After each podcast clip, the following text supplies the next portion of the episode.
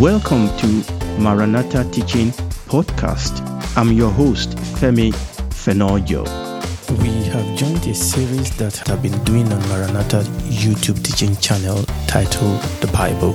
We have joined the series at the beginning of another season, which we have titled The Story of the Whole Bible. Today, we are continuing to look at that question that arose from the teaching that we are given on the image of God. Remember, we were learning from our understanding of contemporary hearers in the days of Moses about the image of gods? That is the question. Putting the image of an artist called Jesus into the church, is it allowed in Christendom? Exodus chapter 20, verses 1 to 6. And God spake all these words, saying, I am the Lord thy God, which has brought thee out of the land of Egypt, out of the house of bondage. Thou shalt have no other gods before me. Thou shalt not make Thou shalt not make unto thee any graven image or any likeness of anything that is in heaven above, or that is in the earth beneath, or that is in the water under the earth. And thou shalt not bow down thyself to them, nor serve them. For I, the Lord thy God, am a jealous God, visiting the iniquity of the father upon the children, and unto the third and fourth generation to them that hate me. Verse 6 And showing mercy unto thousands of them that love me and keep my commandments. The issue here is not about you beautifying your home or you beautifying the temple with you know pictures or with color or with painting. No. The issue here is god said i am the lord thy god thou shalt have no other god before me the issue here is the problem of the temptation of idolatry. So, the issue God was dealing with here, the question God was dealing with here, or the problem or the temptation God was trying to avoid for his people here is the problem of and the temptation of idolatry. You know, the children of Israel, they were surrounded by pagans that worship various gods and they worship their gods through these images. And God was saying, listen, you must not serve any other gods. Remember what we said the last teaching God's images, worship, and you are led by that gods. And then I don't want to go back to what we read before. Romans chapter 6, verse 16 in the Good News translation says, Surely you know that when you sur- surrender yourself as slave to obey someone, you are in fact the slave of the master you obey, either of sin, which result in death, or of obedience, which result in being put right with God. In other words, when people make a golden image, a golden image, a calf, whatever, when people make these images and they bow down to them, which is what he said, don't make these images, don't bow down to them, don't worship them, because when you do that, you become the slave of these gods whose image you are worshiping.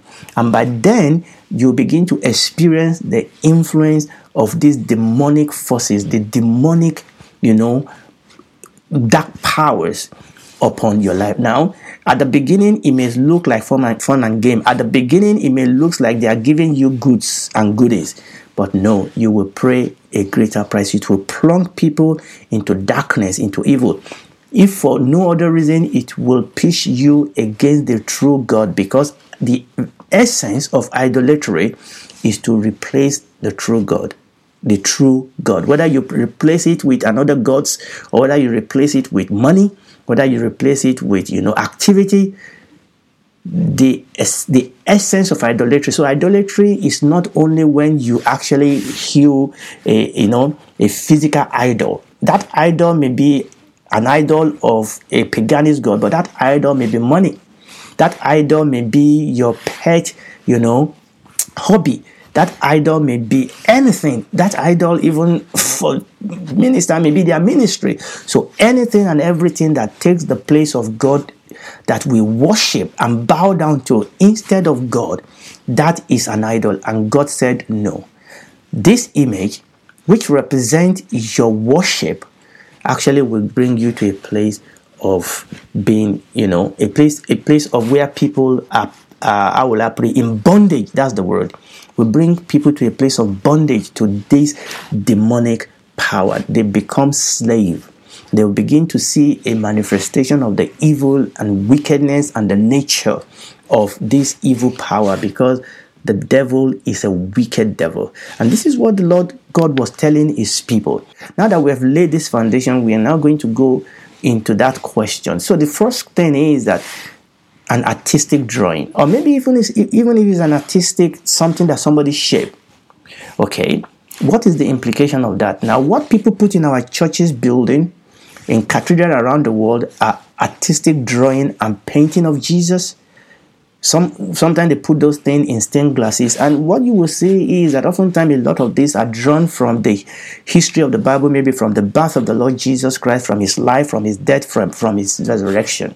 I mean, obviously, no one really know what the Lord Jesus really looks like. But the first thing we need to establish here is that when we're talking about the images of God in this in, in, in where we have read in the scripture is totally different from somebody making an artistic drawing of the Lord Jesus Christ or a certain period of his life or a certain event in his life and putting that in the church. Now, remember what I said don't cut me off. Wait until I finish my thought, okay? Or else you are going to misunderstood what I'm saying totally, okay? Don't pre don't presuppose you know where I'm going with this.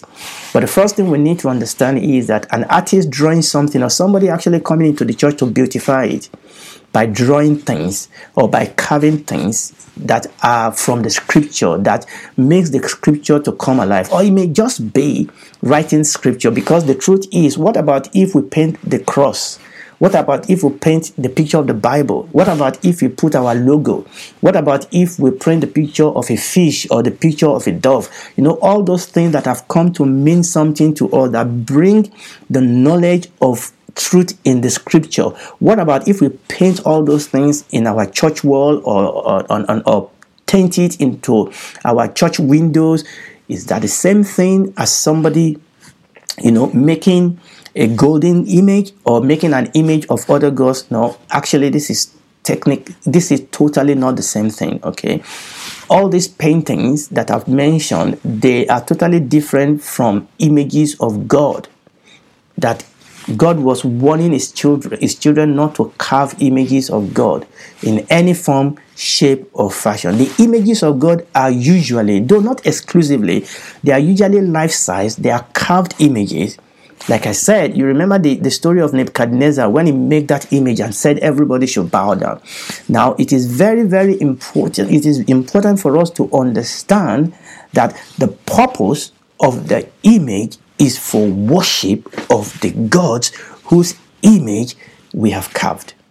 Now, that is not the reason why people put all these pictures in churches. Okay, oftentimes people put all those pictures in churches to just beautify it. Now, there's another area, there is another thing I'm going to say about that, but much, much later. Most churches with this type of pictures do not actually pour oil on it or bow down to worship those pictures. Unlike the images that we see in pagan temple or that the images that god wants his people about. The question is not about the picture the question is not about the drawing the picture question is not about those things. The question is the use to which those drawing is the use to which those pictures are being put into question are those pictures, are those drawing, are those things that we put on the wall, even if it is a word from the scripture, even if it is a picture of, of the cross, even if it is a picture of the Bible, are those pictures, have they become an idol? And that is the question. If the reason why we are putting all those things is because we are putting faith in them, and I'm going to mention some of those things. If we don't do that in this teaching, maybe to flow up into another teaching. That is the question. Have they become an idol? Because this can happen. This can indeed happen.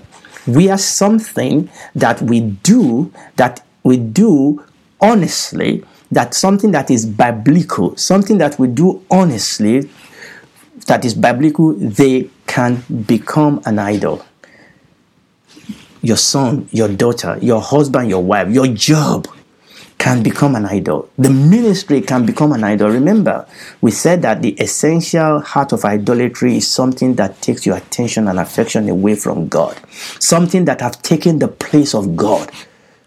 Isaac was does not become an idol does not did not replace God in the heart of Abraham. He was able to offer him to God when God demanded for him. You remember the story of the brazen serpent when the children of Israel, when they sinned and God asked Moses to create this brazen serpent, and whosoever look into it, they will be healed. Do you know that that brazen serpent became a source of worship later? Also, when Moses died, you remember God buried Moses himself, and there's a reason why God buried Moses himself. Let's read first of all the brazen serpent. Second King chapter 18, verse 1. Now it came to pass in the third year of Uzziah, son of Elah, king of Israel, that Ezekiah, the son of Ahaz, king of Judah, began to reign. Verse 3. And he did that which was right in the sight of the Lord, according to all that David his father did. He removed the high places and break the images and cut down the grooves and break in pieces the brazen serpent that Moses has made. For unto those days the children of Israel did burn incense to it, and he called it ne- Nehushtan. He trusted in the Lord God of Israel, so that after him was none like him among all the kings of Judah, nor any that were before him. Now, this is very, very important. The brazen serpent that Moses made, God told him to do it. And God used that brazen serpent to heal his people. It was right. It was the right thing to do. It was the right thing to do because God told him to do it.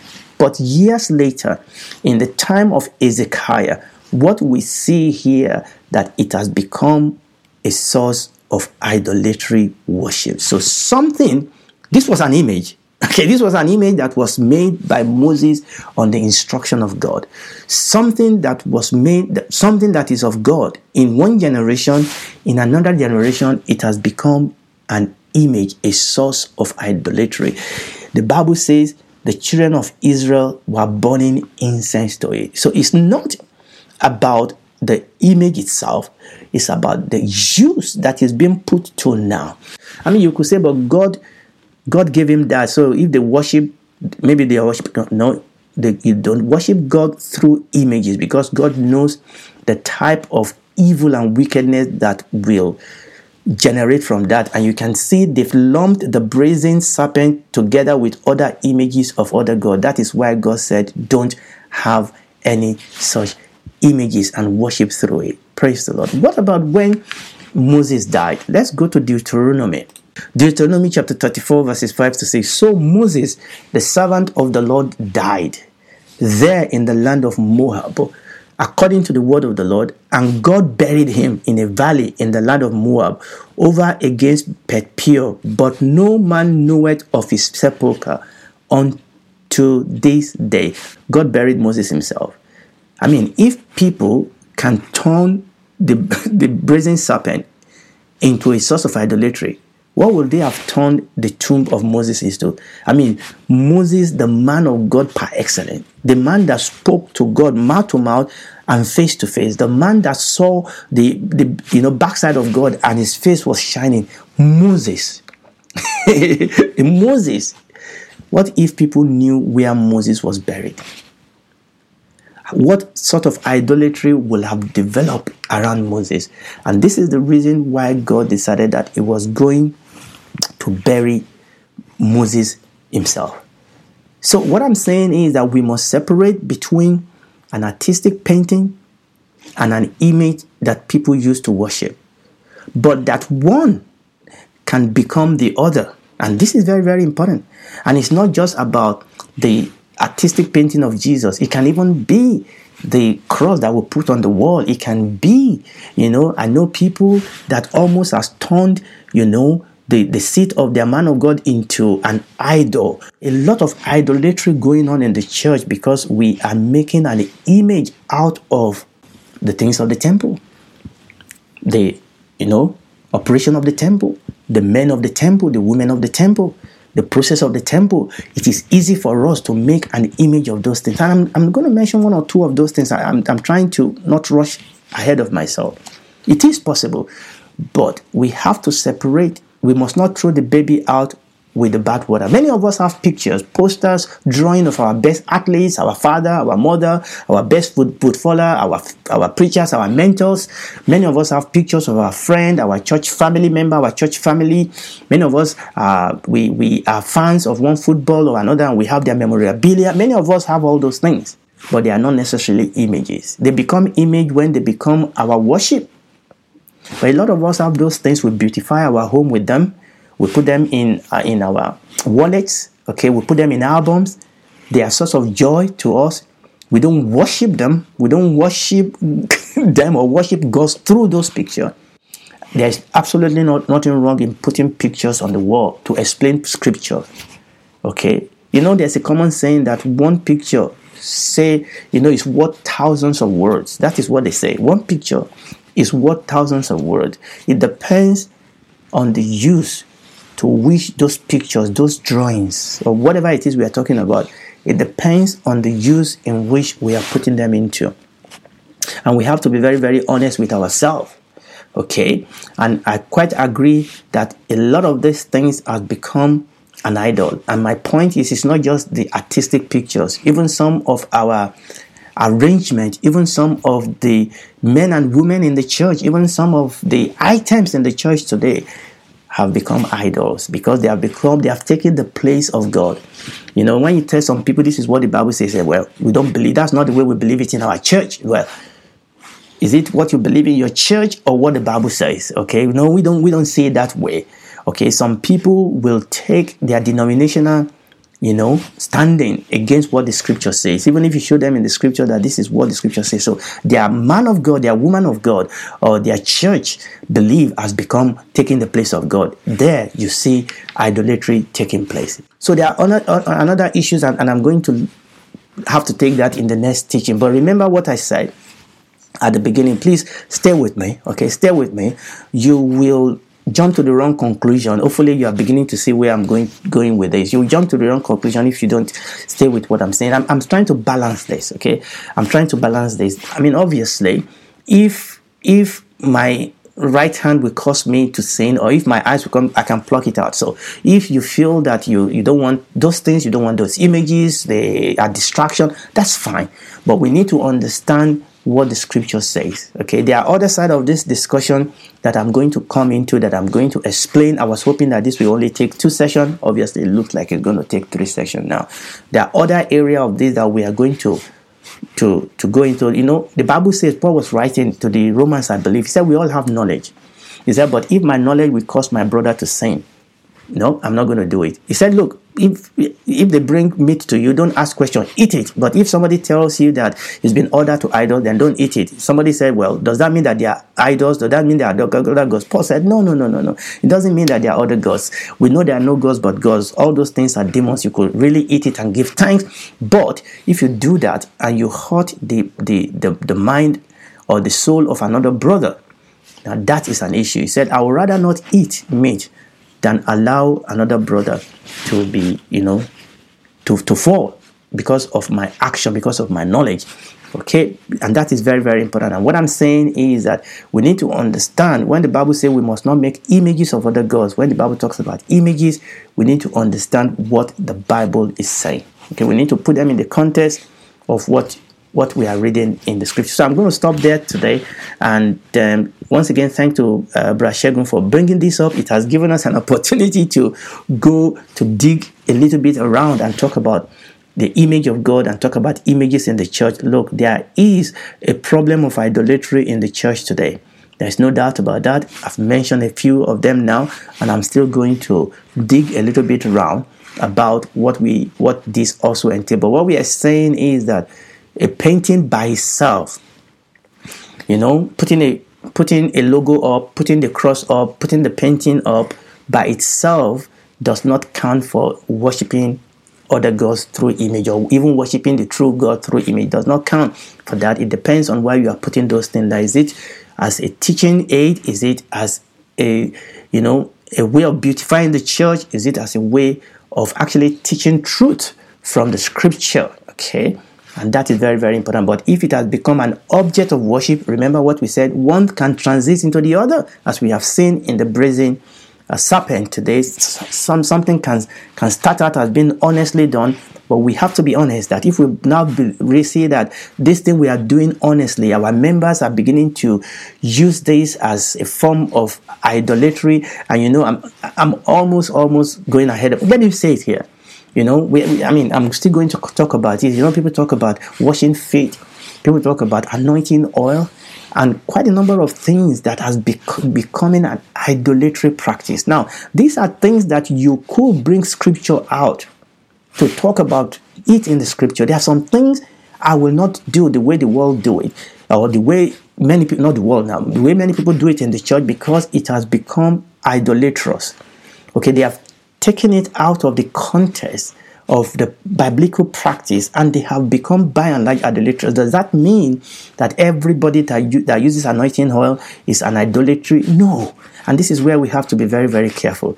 It is the use. Now, some people may then decide not to. I mean, I still pray and anoint people with oil.